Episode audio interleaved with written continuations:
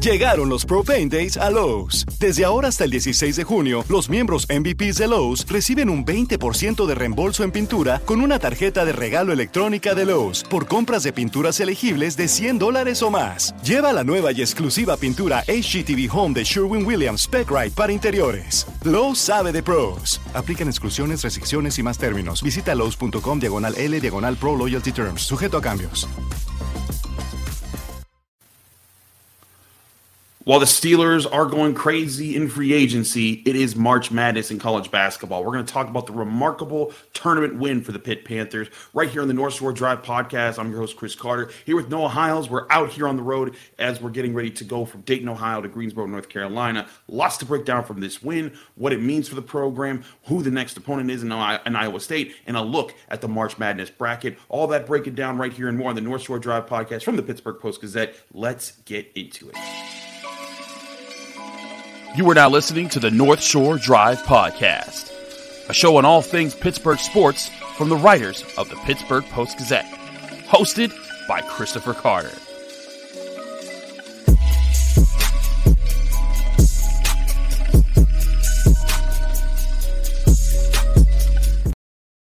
Hello and welcome to the North Shore Drive podcast from the Pittsburgh Post Gazette. I'm your host, Chris Carter, here joined by Noah Hiles. We're both your pit beat writers here for the Pittsburgh Post Gazette that you can get all, all of our content at post-gazette.com. If you're enjoying this show, we have daily content that comes out from the Pittsburgh Post Gazette on our podcasting platform, which you can get on any podcasting app, but especially on YouTube. Like this video if you enjoy it. Subscribe to this channel to get our Monday, Wednesday, Friday episodes of the North Shore Drive podcast, as well as our daily content that comes out here from the Pittsburgh Post Gazette. Noah, you and I covered a banger on Tuesday night. It was a late tip, but man, was it worth it.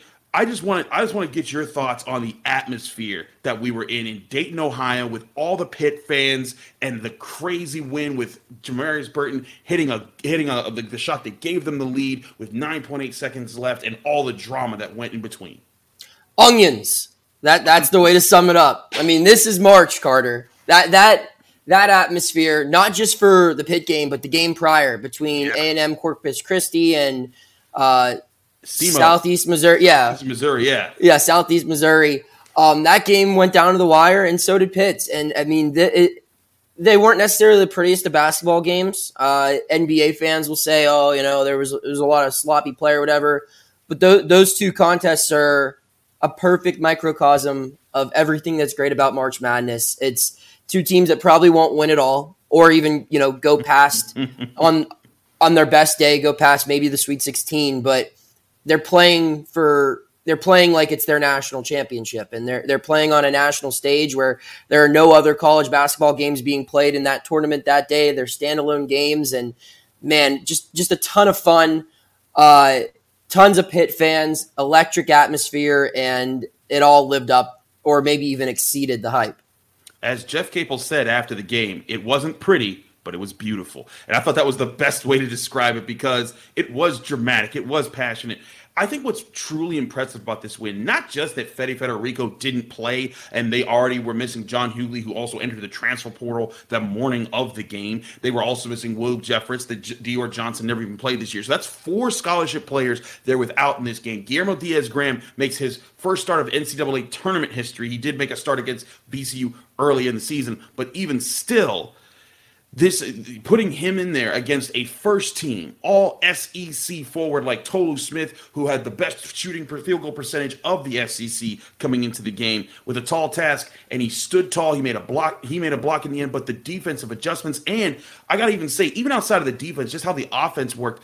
This was a differently paced game that Pitt had played all season. Most of Pitt's win were high shooting, high high speed, you know get the get the scoring up and run an efficient offense, and that's what carried them to carried them to wins with decent defense in, in, in in a lot of their earlier games. But this game was a slugfest of defensive play. The defense locked in its best performance, I think, maybe even of the season. I know Mississippi State's not a great shooting team, but they were able to take away the uh, take take away a lot of things from Mississippi State when they were trying to go inside, and that's with a freshman who's seven foot tall and probably lighter light, lighter than either, either of us. Uh, I, I, think it's just it's, it's crazy to think this, but I think a lot of uh, a lot of praise is deserved to go to Jeff Capel, his coaching staff, and how this team adapted yet again in a big game.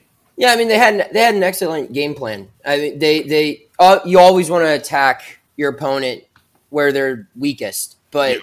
for Pitt that was the only option. It, it wasn't we can play however we want, and as long as we execute, we'll win. It was we have to win this game a certain way, and Pitt found a way to do that. It, it dared Mississippi State to win the game from the outside, and early on, it it looked like the Bulldogs were going to do that. They made four four of their first five shots from yeah. three, but they cooled off, including a wide open look oh, at the yeah. final buzzer. You know, I mean, how many teams have a starting guard who knocks that down nine times out of ten in that scenario? So, yeah, that that's the strategy though. They wanted, they dared them. They said you're not going to beat us inside. They knew they were going to lose the battle on the glass. They did their best to to limit the second chance opportunities, and I, I thought Pitt fought tremendously on the boards in the second half. And while the numbers don't necessarily reflect it, just the deflections and and and just the scrappiness, you saw guys diving all over the floor you have to commend that. And, and I think that that was the message that was portrayed. It was, look, it's, it's, it's not going to be a pretty one. You're, we're going to have to, we're going to have to dig deep here. And, but at the same time, this is, this was a matchup that suited Pitt well, I think. If you look, uh, pretty much every team it played this season that ran a slower pace, Pitt did pretty well against. You can point to Virginia, you can point to Northwestern, um, and those are two of their better wins. So I, I think that this kind of lined up well for the Panthers. All they had to do was go out and execute, and every single guy who played, essentially from aside from uh, Jorge Diaz Graham, who only played four minutes, but the six main players who logged 15 plus minutes all had a key play in this victory. It was a total team effort. I agree with that. You know, from Jamarius Burton's game winner to Nelly Cummings having several, he led the team with 15 points yeah. in, in the game. Blake Hinson two logo three pointers that were just completely ridiculous, especially the second one, just the timing of it has. I just, I you see that Greg Elliott had some really big plays. Crazy enough, Greg Elliott, I was just I, I, was always just like, man, just let that guy shoot three pointers. He did hit two, but he also had 13 points to go along going along with it. Jamarius Burton being on the bench for most of the second half as he got four fouls early, and then they come up, come off, and make come off the bench and make that play at the end there to win the game. He only had six points, but man, uh, did he come up still huge for his team. I, I, just think it again goes to the to to all the things that we've been saying about this year's team, Pitt Panthers. They they are not the best pit team that we've seen in the last twenty years or anything like that, but they are, uh, I think, a legendary team in the history of the program for what they've done. And uh, getting back to the images that we saw last night and just the environment that we were in the feeling that, that that that I got Noah when we were sitting there courtside, you're typing your game story, I'm just looking around and I'm seeing Coach Milan Brown just dapping up Blake Hinson while Blake Hinson's getting ready to talk to Bill Hillgrove, seeing Greg Elliott just run run through all the fans, Heather Lyke standing in the tunnel, tuggle, hugging every coach, every player who comes through it. And then if you guys were watching the broadcast, you got to go see and see her hug with Greg Elliott, where like they lift each other up. It was just amazing. And if you're a Pitt fan, to me, this win is as big as any win that I think that they've had. This felt like a curse was lifted on the program after all the struggles they've gone since Jamie Dixon left. Yeah, it's it's kind of Pitt's um Cueto game in a way. I think. Ooh, I like that. I like where that. you know it, it, wasn't as big because it wasn't a 20 year drought and it yeah. wasn't at home, but it might as well have been at home. I mean that that, sound, that building was as loud as the Petersen Event Center gets uh, in the in the big ACC contest mm-hmm. this year.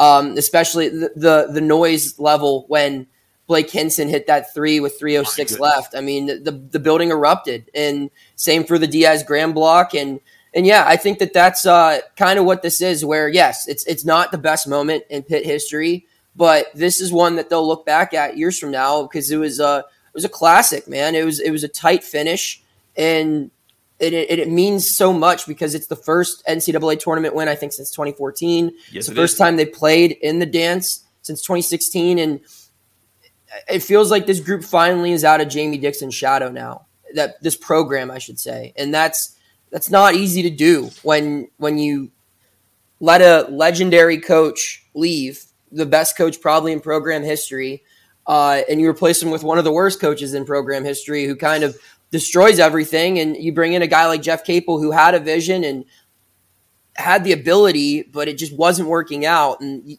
fans start to wonder, is this ever going to turn around? And this group made that happen. There, there's there's no more talk of all this this program can't do whatever without Jamie Dixon or you know we don't have to hear about the Big East days anymore and those days were special don't get me wrong and this team would not have a chance if it were to play some of those yeah. Pitt Big East teams with DeJuan Blair and Sam Young or Brandon Knight and Julius Page and all those guys but this team wrote its own chapter this was the biggest win for Pitt since it moved to the ACC I'd agree with that entirely. But we got to talk about what they got to do next because even though they, they're, they're celebrating, they got to get ready for Iowa State who who is Iowa State. We'll go over that in just a little bit and how Pitt might match up with them right here in the North Shore Drive podcast. But first, before we do any of that, we got to talk about our great sponsors at Yinzers in the Burgh, the number one place for you to go to get your Pittsburgh sports merchandise. Hey, maybe you're feeling Pitt right now after that big win. Best place to go get some Pitt merchandise as well as Steelers, Pirates, Penguins, anything Pittsburgh sports is Yinzers in the Burgh. They have two stores that you can visit in the Strip District, or if you can't get to the Strip District, go to their online website, yinzerspgh.com. At yinzerspgh.com, Yinzers in the Burgh has Pittsburgh sports merchandise, apparel, accessories, and everything you could want. And it's updating every single week on the website so you can see all the gear that they have and you can support your favorite Pittsburgh sports team. So go to Yinzers in the Burgh right now. That's Yinzers in the Burgh with two stores in the Strip District and their website, yinzerspgh.com. That's yinzerspgh.com for all your Pittsburgh sports apparel.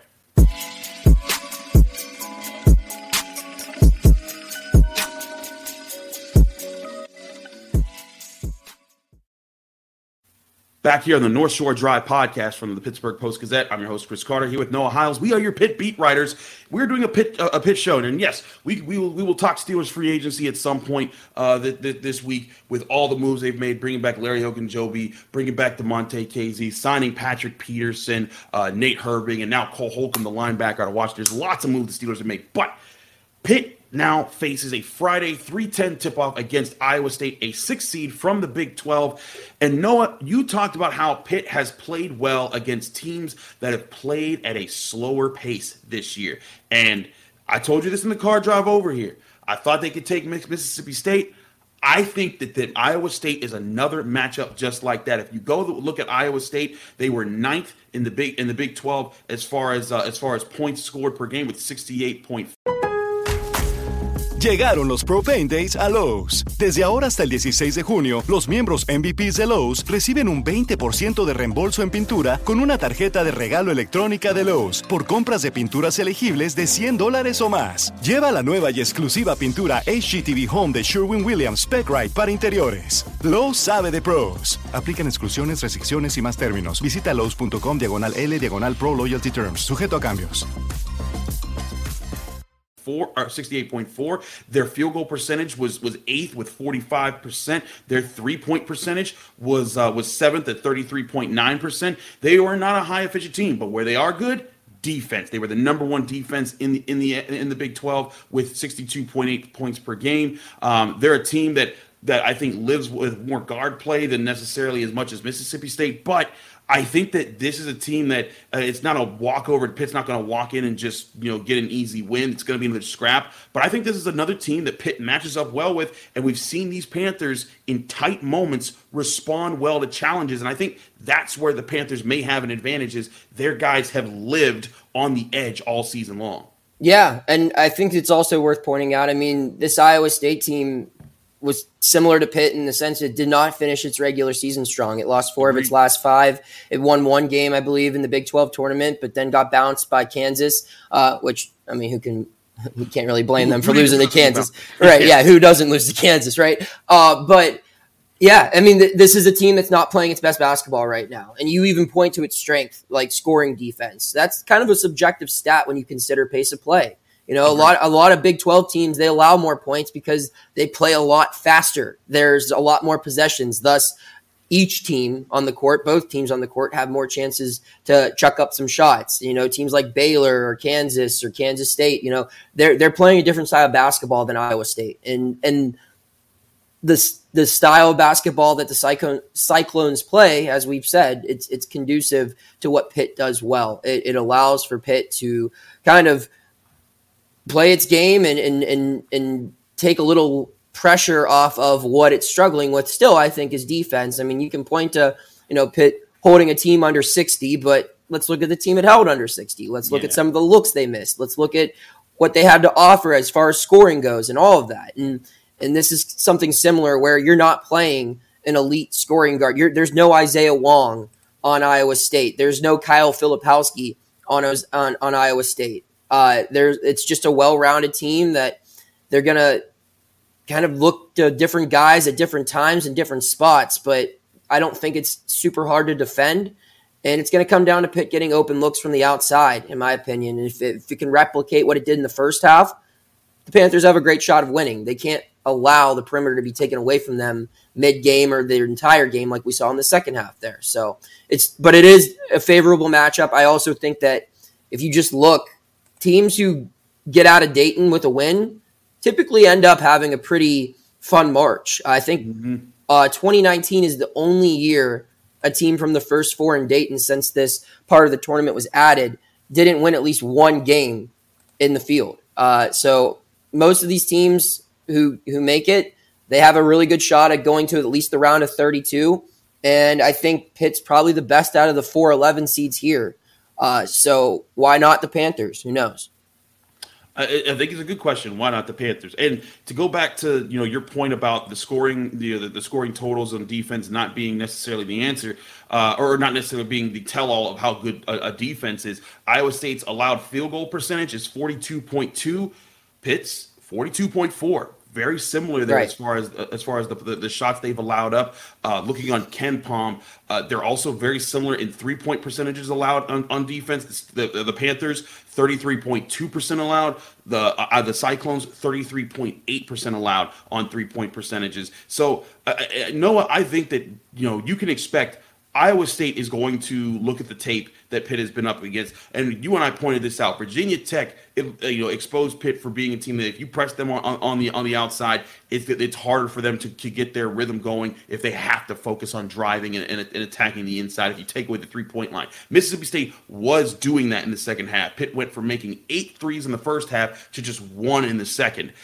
But I'll be intrigued though, if because this is a different build like team, like you said. There's no, you know, they don't have they don't have a big like Tolu Smith they, that, that, that they can kind of balance themselves with there. I'll be intrigued to see can the Cyclones keep up the pace if they want to attack Pitt. I mean, you know, uh, uh, there were points where Blake Hinson and Greg Elliott were getting the ball at the logo and they were getting pressed by, by Mississippi State. Yeah. I'll be very intrigued to see if Iowa State follows that plan of attack and how long they could keep it up if they went with it for, for a long time. Yeah, I think it comes down to ball movement there, Carter. I mean, if yeah. you look, the second half, Pitt was dribbling the air out of the basketball a lot of these they possessions, were. and I get that that comes with pressure, right? When it's it's harder to move the ball around the perimeter or even anywhere near the timeline when you have a defender up in your face. But they've got to find a way to create space and just move around and, and get those looks. Because in the first half, when those threes were falling, yeah, the ball was flying around. If you look, the second half, I haven't had a chance to go back and watch the game yet. We're running on about three hours sleep, and we're about to drive from Dayton to Greensboro here as soon as this recording ends. Uh, but when we go back and watch, I, will be counting how many possessions did just whoever took the ball up the floor stand at the top of the key dribbling until there are 10 seconds left in the shot clock. I feel like that was a very common thing from uh, Nike Sibande and Nelly Cummings. And while sometimes that worked, you know, where they were able to create isolation, find a lane, get to the hoop, and make a nifty move at the basket to either draw a foul or finish with the with the score.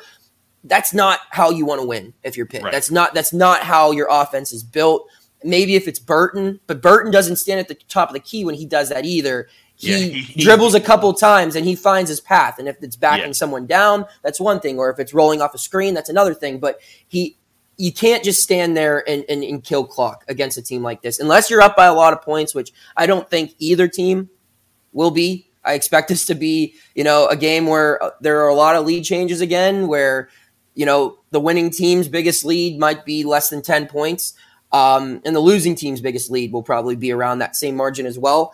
Uh, but when you're playing in a game like that, you just got to play your game. You can't when you slow down your pace, you're playing into what your opposition wants you to do if you're Pitt, and you can't let that happen. You got to move the ball, got to find a way to get uh, bodies off bodies and, and and keep things flowing.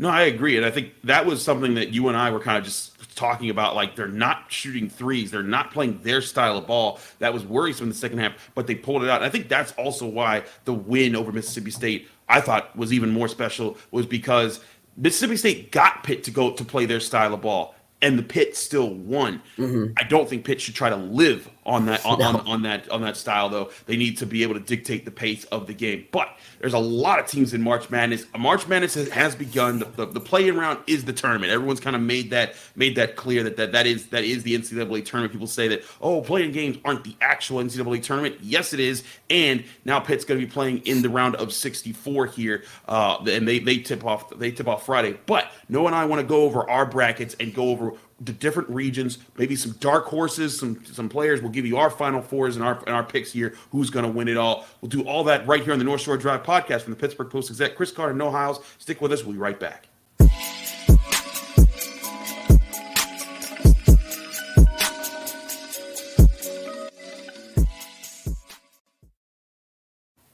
Back here on the North Shore Drive podcast from the Pittsburgh Post Gazette. I'm Chris Carter. He's Noah Hiles of the Pit Beat. Noah, let's take a step back from Pitt for a second. Let's look at March Madness, and let's I would love to the craziness that is going that is always this year. All right, so you have all your one seed. We have that the whole seeds are played out. There's still a couple, you know, a couple more playing games to determine, you know, some of the last people that make it in there. But let's talk about some of the picks that I think people are going to be most impressed by. Give me some of your top round one upsets that you think are good picks for people who are filling out their brackets right now. All right. Uh, so, and, and I want to send a disclaimer. Um, the first bracket I filled out was in 2005. I got the entire Final Four right. I have not Whoa. done well since. Uh, I think I might have won one in college, but like I, I'm normally always wrong. So you know, this is a good time to fade me. But um, just looking at it, some first round upsets that I could see happening. Uh, the first one that comes to mind to me is Kent State over Indiana. I, I mm-hmm. really, really like uh, Kent State's backcourt. They have the MVP of the MAC, Sincere Carry. Pittsburghers might remember him from his time at Duquesne. Uh, really talented guy, and in veteran backcourts, they, they win in March. And just looking at the the, the numbers there, the spread, I, the fact that the Hoosiers, who have been a really, really good team. They also have a local guy uh, running their offense with Jalen Hood-Schifino, uh, freshman uh, of the year, I believe, in the Big Ten. But I, I just think that, that that veteran presence the Golden Flashes have at the at the guard will make things close. I I, I could see that being one, and I always kind of like betting against the Big Ten in the tournament. It's, conference really just doesn't do well. Um, another one that I like, a, a scrappy one, uh, is another. This is another thirteen over a four, and that's Iona over UConn. Mm. I just I, I love how Iona's analytics look and everything. And UConn, I just I just haven't been impressed with UConn this year. I, I, thought they were a really good team in the beginning of the season, but this is a team that kind of um I don't know. It, it, it didn't really do much in Big East play to where I would put it in the same conversation as a as a Xavier or a Marquette and and that's you know kind of crazy for me to say considering I think Marquette's a two and what Xavier's a three, but and UConn's not that far behind at a four. But I don't know. I just nothing really impresses me with that UConn group. So those would be two major upsets. Uh, if you're looking for a team that could go uh, far, uh, that's not a one, two, three, or four. Uh, my pick would be Memphis. I just oh, think I, I like Memphis. Memphis is super talented. I, I again really, really great guards. Uh, Kendrick Davis, I believe, is their star player's name. Um, and they're, they're a team that was a little banged up this year, but they've been playing some great basketball recently. They, they lost it on the buzzer in their regular season finale to Houston. And then they, they won pretty convincingly over Houston in the AC, AAC championship. And granted, that was out, that was when Sasser was out. So the, the Cougars didn't have their best player. And I really don't think they were they, they were getting a one seed regardless, so that game didn't mean as much to them. But still, I, I love how Memphis matches up against Purdue in the second round. Um, you know, I, I think it'll have a tough time against Duke if Duke were to meet up with it in the Sweet 16. Uh, but yeah, I, I, think that the Tigers could go on a little bit of a run there. Um, or the team that the Tigers are playing. I think the best first round matchup in this field is that eight nine game against uh, FAU, a thirty plus win team who who can shoot the lights out in any gym it plays in. So that'll be a fun game, and I, I think the winner of that one will take down Purdue, and that'll be the first one seed to fall. So those are those are some of my upsets. What about you, Chris? I mean, I, and again, I didn't pick all of those, but those are ones I have my eye on. Did do you have any other sleepers that you have your eye on? My my rule is every year I got to pick a 5-12. I got to pick a 5-12 upset. It's a good roll. I'm going with v- VCU over St. Mary's. I saw St. Mary's get bounced at the end of the WCC tournament. I think that VCU's defense could make this an interesting. Both def- defensive metrics seem to be, look good. I just really felt, felt felt the way that St. Mary's ended their season, VCU could come in there and, and get and get a and get a big win there. Um, I got I got I got some some easier ones. I have USC taking out Michigan State ten over seven. I have Penn State getting in, getting into the second round as, mm-hmm. as well. But I'm right with you. I think Memphis. I think that they, they can handle Florida Atlantic, and I think they match up very well with Purdue. I think that that would set set up a good stage because I also think Duke's going to ride a hot hand, go into there, and I think it's going to be a good game. But I'm right with you. Duke is too talented right now. I think that they have the bigs that would mess kind of Memphis up because they also have the guards that can kind of run with Memphis in that situation. I also have Kentucky as a six seed meeting up with Duke, and I believe in the Elite Eight. Uh, so I, they're, they're another team that I have, have my on. I tried I try to avoid. I, I go chalk with certain situations, yeah. but I try to avoid chalk where I can as well, far as I mean, you know, the, the easy picks. And those five sixes, like it's it's a different thing when the five sixes are Duke and Kentucky. You know, yeah, like when you when you have Calipari and, and all those five stars or transfers or whatever. I mean, they set, still have Tshiebwe, he's the player of the year last year, and you have Duke, who's red hot. And just to add a little note there, uh, as far as first round matchups go, poor Oral Roberts, a team that I was, I thought for sure they would be a team that would once again make a deep run. Uh, they have so much talent. Um, yeah, but they, they just drew a horrible first round matchup against Duke. Worst five seed situation you could be right. Duke. If the season went on another two weeks, Duke would have probably been a three seed. I mean, that's yeah. just how well the Blue Devils are playing. And and listen, like crazier things have happened. We've seen conference tournament champions who who look to be world beaters. I mean, a lot of people had Kentucky winning it all in their bracket last year, and, and it got bounced in the first round by St. Peter's. So, right. I mean, it could happen. I just Oral Roberts was a team pretty much like the last month and a half. I was like, I don't care where they're put. I'm picking them in the first round. And then I saw them place with Duke, and I was like, yeah, I'm, I'm not picking them to win in the first no. round. So, yeah, just wanted to add that in there. No, I, I, I get that. I get that entirely. Um, I okay, this is gonna sound crazy, but one of the teams I think that people should keep an eye on is Pitt. I yeah. think if they ride a hot hand, they can beat Iowa State, uh, and they get they get to Xavier. I think they could. They, I think it would take they would take a good shooting performance, but I think if Pitt can survive Iowa State's defense and and and kind of play the way that they have been, I think they would be due for a really good shooting performance. And if that came against Xavier, that would be an amazing win, and that would get them to the Sweet 16. I'm not guaranteeing it, but it's something I have my eye on. Just the way that they play. It's something that, that we were saying all year. I felt like, man, if this team could get to the dance and they could shoot well, they can go on a hot streak from, from on, on shooting well I think that they could be a problem for almost anybody. I said it all year long. They can Pitt can lose to anybody, and we saw that with Vanderbilt, Notre Dame, and some of the other losses they, they had this year. But I feel like they can also beat almost anyone out there as long as they come with their shooting and they play their style of ball. But can they? That'll be something to find out. All right, let's go to our final four here. And I have to admit, this is where I kind of went. I did go a little bit of. Let's do here. Elite Eight then. Let's do Elite Eight and work our way let's in. Let's do Elite Eight. Yeah. All right. Give me your Elite Eight teams and who you got winning. All right, so my Elite Eight, I have in the South region, which is the top left of the bracket for those yes. who still print it out like I like to do. I just haven't had a chance to do it. I have Arizona over Virginia. I love the matchup for Virginia against uh, Alabama's young backcourt in the Sweet 16. So I have uh, the Cavaliers winning that one, but I like Arizona. They're playing really good basketball right now. So they will advance to the Final Four, where they will play Duke, who I have beating Kansas State in the East region final. So Duke, Kansas State, uh, Arizona, Virginia are half of my Elite Eight.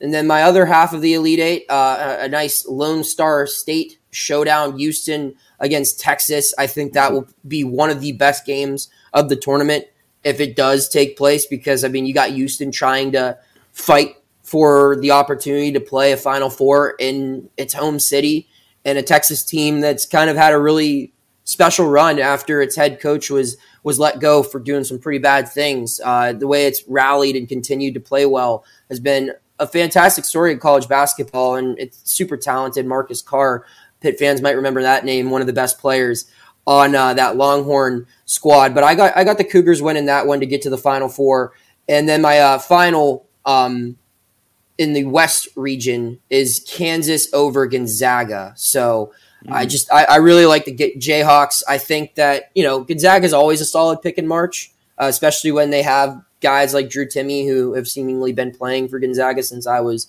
you know in elementary school. It feels like, uh, but overall, I think the Jayhawks are loaded. I, I have high expectations for them. So to recap my Elite Eight, I have uh, Arizona over Virginia, Duke over Kansas State, Kansas over Gonzaga, and Houston over Texas to form my Final Four. What about you, Chris?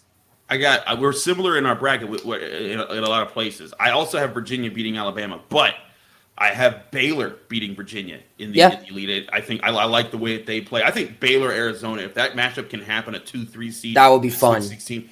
I'm I I will I will, we, we need to find wherever we need to watch in Greensboro and just well that will be out of that won't be in Greensboro. Yeah, we have to find wherever we're at. We we will just need to be you know post up and watch because I can't wait uh, to, to, to see a game like that. But then Virginia and Baylor, I have Baylor coming out on top. But Tony Bennett, man, I love the way that he coaches. I know it's ugly basketball and people hate watching it, but man, I am impressed by the way that Virginia sticks to their plan. Uh, a little bit of old school Biggie's basketball in me, just the way that they play. On the other side, we have the same exact thing. I have Houston and Texas. I have Houston winning that winning that game there. Um, going down to the East, I have Duke versus Kentucky in the Elite Eight. I think yep. that I think I think that Duke is, is going to be strong. I have them winning just like you do. Uh, and then I have Kansas versus UCLA. I, I like Gonzaga to get to the Sweet 16, but I think the Bruins would, would do well against them. And but I think Kansas, though, they're one of my top dogs in this tournament. So here we are, Final Four. Well, hang on, I got to say that that oh. UCLA Gonzaga game, that's a rematch, one of the best games in tournament history. Oh, 2021, point. the Jalen yeah. Suggs half court buzzer beater in overtime. Mm-hmm. Classic. That, that, was that was a great one. And again, I think it'll be I think it'll be crazy, but that's also why I think UCLA is going to be ready this time around. And those um, look, both of those teams have guys still on the. Sorry, I'm college basketball geeking out right now. I love March Madness. Let's talk Final Four. Sorry. Who doesn't love? Yeah, March right, right. Yeah, best tournament in sports. Uh, I, I've always I've always been enamored by it, and even when and the beautiful thing is that you don't have to like in the NFL. I'm out here breaking down which stats here and then. You know, it, throw all that away. You don't necessarily need the stats if you want to be junkies like us. You can just watch and just enjoy as a casual fan, and that's one of the most awesome things yep. there. And again, I think it's awesome that Pitt's part of the dance uh, this year to, to kind of be part of this atmosphere. Jeff Capel even talked about how he missed it and everything. Uh, you know, uh, so a, a lot of emotion there. But let's go to our final fours. I got Duke beating Baylor and Kansas beating Houston to make the championship game. What do you got?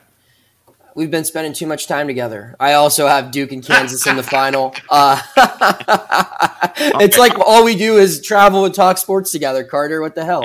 Uh, but no, yeah, I, I just love I love how the Blue Devils have been playing. I think that that what's that the name of that region? The the South region I think is very weak. Oh, um. I, I mean Alabama is super talented, but it's just if they can make it to the Final Four after all the off court stuff that's taking place, I'll, I'll be pretty surprised. Um, and, and if you just look at the coaches they got to go against to win that region, you got Bob Huggins maybe in the second round, and then Tony Bennett in the Sweet 16, and then you know Coach Drew at, at Baylor or uh, you know Arizona is just a really good team. Whatever. I, I just I, it's not necessarily talent, but it's just going to be a messy region there. I could see that being the surprise one. Duke is the hottest team in basketball. So yeah, those are those are two interesting regions there. But yeah, I, I think that Duke and Kansas are probably the the best two teams right now in the country. All right, then for all the marbles, who you have winning it all, and what's your predictors tiebreaker score? I have, I'm going to keep my hands here so you can't see. You can see I'm not changing anything. I have my picks logged in here. We have a Post Gazette uh, pool that we that, that we put together here. I'm going to leave my hands up. Who do you have winning, and what is your final score? For the first time, since 2007, we will have a back to back NCAA tournament champion. Rock chalk Jayhawk, baby. I got the I got Kansas winning it all once again. 77 70 is my final score. Bill Self will assert himself as one of the greatest to ever stand on a college basketball sideline and uh, just an absolute dynasty being formed there in where are they at Topeka? I don't know where Kansas is campus is lo- located. I just watch them on TV. But nonetheless, I got the Jayhawks. What about you, Carter? What's I'm assuming you picked Kansas as well? I picked Kansas as well. Yeah. I have it going down to the wire. I got 82-80 Oh. Kansas. Uh, I think it's I think it's going to come down to another last second shot where they, where they win at the buzzer. It's going to be another dramatic finish. I just I love like you said I love March Madness, man. I'm here awesome. for all the drama, and we're here for all the coverage here on March Madness. We're in Dayton right now. Like I said, we're about to pick up. I gotta pack up all my podcasting equipment here, throw it in the bag, and throw it in the in the rental. And we are driving to Greensboro, where you can get all of our coverage of Pitt taking on Iowa State for a 310 tip in Greensboro, North Carolina. We're headed there. Catch all of our content at the Pittsburgh Post Gazette at post-gazette.com. Also, check out this show, the North Shore Drive podcast, Monday, Wednesday, Friday, right here on your favorite podcasting app and on the you on and on YouTube. But if you want all of our Pittsburgh Post Gazette content, you can also get it in the same places. It's coming out all the time. We'll have a Pitt mailbag coming out soon as well to kind of address any questions that you guys have on Pitt basketball and Pitt spring football, which has started up. Abby Schnabel's been covering that for us while we've been on on the road. A lot of great content coming your way, and we'll also have more Steelers talk with their free agency moves at the end of the week. Stay tuned right here for more at the at the North Shore Drive podcast and the Pittsburgh Post Gazette. We'll see you again very soon. Thanks for tuning in to another episode of the North Shore Drive podcast of the Pittsburgh Post Gazette. If you're watching this video on YouTube, please like the video and subscribe to our YouTube channel. For six months of digital access to post-gazette.com for just $6, click the link down below in the description.